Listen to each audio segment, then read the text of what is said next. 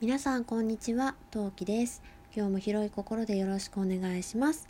今回は、えーエイプリルフールの日の答え合わせをしていきたいと思います。後半時間が余ったらちょっと別の話をしていきたいと思いますが、まずは答え合わせ。そんなわけで、今何目スタートです。はい。そんなわけで、エイプリルフールの答え合わせをしていきたいと思います。まあ、ざっと振り返っていきましょうか。私はエイプリルフールの日に、えー一つトークを上げさせていただいたんですがそのトーク内で2つお話をさせていただいてまして1つ目は、えー日本の国の花国歌は桜と菊ではなく桜と梅だったっていう話と、えー実は、えーとバイキンマンはキャラクターとしては3人いるという話をさせていただきました。えー、とこの回はですね初めて、えー、と皆さんリスナーの方々から、えー、とアクションを要求させていただきまして梅の方が正解であると思ったらハートマーク、えーバイキンマンの方が正解だと思ったらネギマーク。どっちかわからなかったらニッコリマークを押してくださいね。っていう風に、お願いをさせていただきました。とりあえず集計結果とさせていただきましては、えー日本語おかしかったね。集計結果としましては、えーハート、まあ、梅の方が正しいが14ハート、えーバイキンマンの方が正しいと思った方がネギが10個。どちだかわからないが50個。という感じで、えー結果が出ました。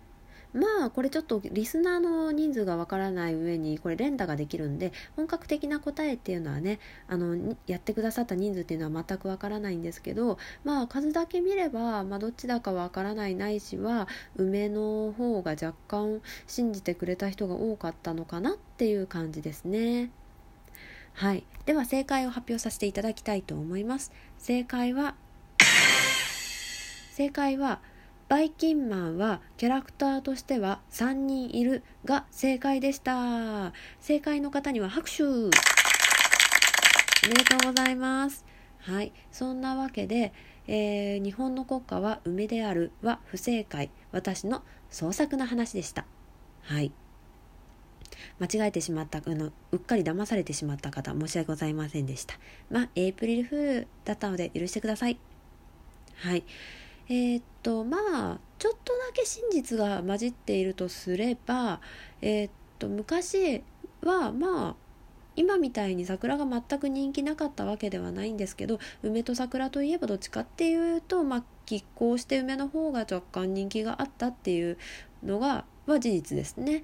あのまあ今だと梅と桜だったら桜の方が人気あるじゃないですかまあそれと同じぐらいの割合で梅と桜なら梅の方が人気があったっていうのはまあ正しい事実です。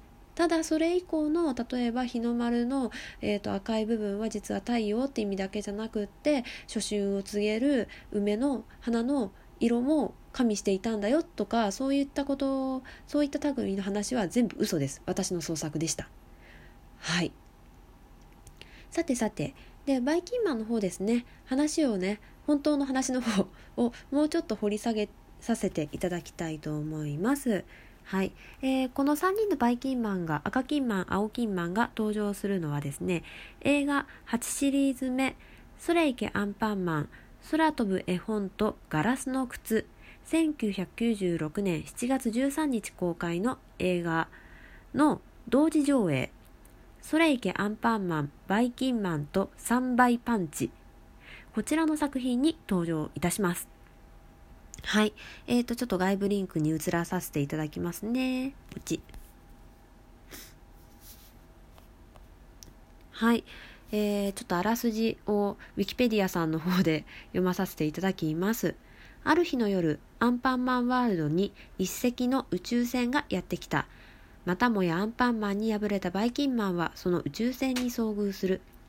その中から現れたのはバイキンマンを助けるためにバイキン星から来たというバイキンマンそっくりの赤キンマンと青キンマンだった。バイキンマンはアンパンマンを倒すため2人と手を組みバイキントリオを結成する。バイキントリオは帰る途中のアンパンマンを奇襲してメロンパンナを川へ落としトリプルパンチでアンパンマンを遠くへ吹き飛ばすことに成功するそしてアンパンマンへの勝利を喜んだバイキンマンはバイキン城で勝利のパーティーを開くのだった川に流されたメロンパンナとバイキントリオに吹っ飛ばされたアンパンマンの命運はいかに？というのがあのあらすじです。はい。えっ、ー、と赤金マンは映画では声を山寺宏一さん青金マンは福留義雄さんっていうのかなちょっと知らない存じ上げない声優さんなんですけどこちらの方がやっておられます。まあ赤金マンはね赤いっていうだけあってまあせっかちな性格で青金マンの方はのんきで忘れっぽい性格をしています。はい。でこの3人が歌う歌なんかもあったりします。はい。そんなわけで実はバイキンマン3人いるんです。で、まあ私こっちの方でも若干ね、ちょっと間違った情報、誤情報をあの出していまして、テレビには出たことがないって言ったんですけど、これちゃんと検索したら、1話だけこの2人が出てくる回があるそうです。まあ主戦のね、あのストーリーの私が出したかった問題としまして、えー、バイキンマンが3人いるっていうこと自体は嘘じゃないので、まあ、正解はねあの誤情報が混じっていたとはいえとりあえず正解はあのバイキンマンは3人いるの方とさせていただきたいと思います。まあまあ別にこれ合ってたから間違ってたから何かプレゼントってわけではないので あのその辺はご了承いただきたいとは思うんですけどまあ正解した方おめでとうございました。はい。さてでは後半戦のお話移らさせていただきたいと思います。後半はまあ今日あった出来事ですね。えっ、ー、と今日はですねえー、っと幼稚園の入園最後のちょっとお出かけをしてきました。まあ、お出かけって言ってもいつも同じ場所なんですけど、えー、っとまあ実家の方にあります実家の方面ですねにありますえっ、とまあ無料の動物公園にちょっと行ってまいりましたでそこは結構桜の名所なので桜も綺麗に咲いていましたねであの途中で大きな駅で大きい駅で、まあ、ちょっと乗り換えがあるんですけどそこからちょっと20分くらい座れなかったんですけどおちびちゃんとねあの手すりに捕まって立ってられておお偉くなったな大きくなったなっていう感じる瞬間なんていうのもありました。はい。えーと、それでね今回ちょっとお話ししたいのは、まあ、おちびの成長はもちろんお話はしたいんですけどそっちじゃなくってってあの皆さん花言葉ってどれくらいご存知でしょうかね？あの今回その公園に行ってすごいたくさん花を見てそういえばこれ細かい花言葉知らないなと思ってちょっと調べてみようかなっていうのでねちょっと調べさせていただいたのでちょこっとだけ時間が許す限りご紹介していきたいと思います。色とかの本当のなんかさらに細かい詳細の意味とかはちょっと調べてないんで全て全般の意味として捉えてくださいね。はい、そんなわけで今満開の桜の花言葉ですはですね精神の美優美な女性という意味だそうです。やっぱり桜の花っていうのはね女性のイメージなんですね。はい。次。菜の花快活明るさ。ま、すごい黄色でね末期っきで綺麗な一面がありましたよ。快活明るさぴったりだと思います。ハボタン。でもハボタンって大体なんかキャベツっぽい感じがするんですけど今回見たハボタンはどっちかっていうと白菜っぽかったですね。もう結構大きくて縦に長かったですね、えー、花言葉は祝福。物事に動じない利益だそうです。次パンジー。パンジーもね綺麗にねあの花壇にいっぱい植わってました。パンジーこそパンジーとチューリップこそねあの色によって花言葉が違う代表選手と言えなくもないのではないでしょうかとは思うんですが今回は全般の意味ですね。パンジーは物思い。私を思って結構受け身なあの花言葉なんですね。知らなかったです。でチューリップ思いやり。あなんかそれっぽいって感じ。なんかチューリップはもう季節が割と終わってしまってるので散ってしまってる部分が多かったんですけど一輪だけね咲いてるなんだろうところがあってすごいね可愛かったです。真っ赤なチューリップ。でチューリップはさっき調べたところによりますと白だったと思うんだけど白と黄色はあまり良くない意味なので最近チューリップってブーケにする花嫁さん多いんですけど黄色と白はちょっとやめといた方がいいんじゃないかなって思いました。はいでは次。サルビア。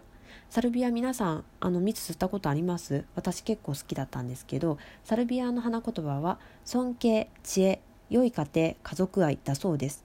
ちなみにサルビアは青いサルビアっていうのがあるらしくってそっちも花言葉があるようです。はい。では次ですね。はい。スノーフレーク。皆さんスノーフレークご存知ですか？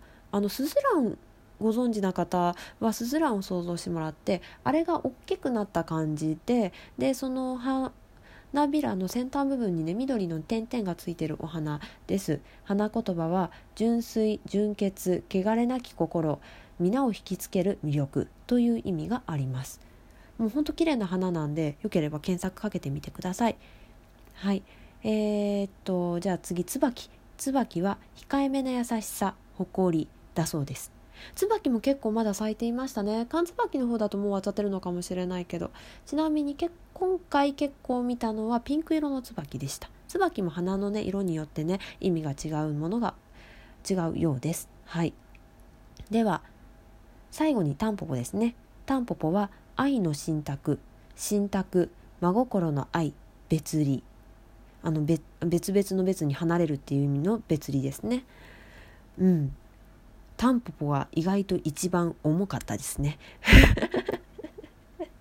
ね意外ですよねこれね。タンポポもあの種類によって花言葉違うようです。はい。そんなわけでねちょっとざっと調べただけでも結構やっぱり花言葉って面白いなって改めて思いました。はい。そんなわけでねお送りさせていただきました。はい。ね、また花言葉お散歩でお花いっぱい見た時には花言葉ちょっと調べてみたいと思います。それでは次回配信でまたお会いできたら嬉しいです。またね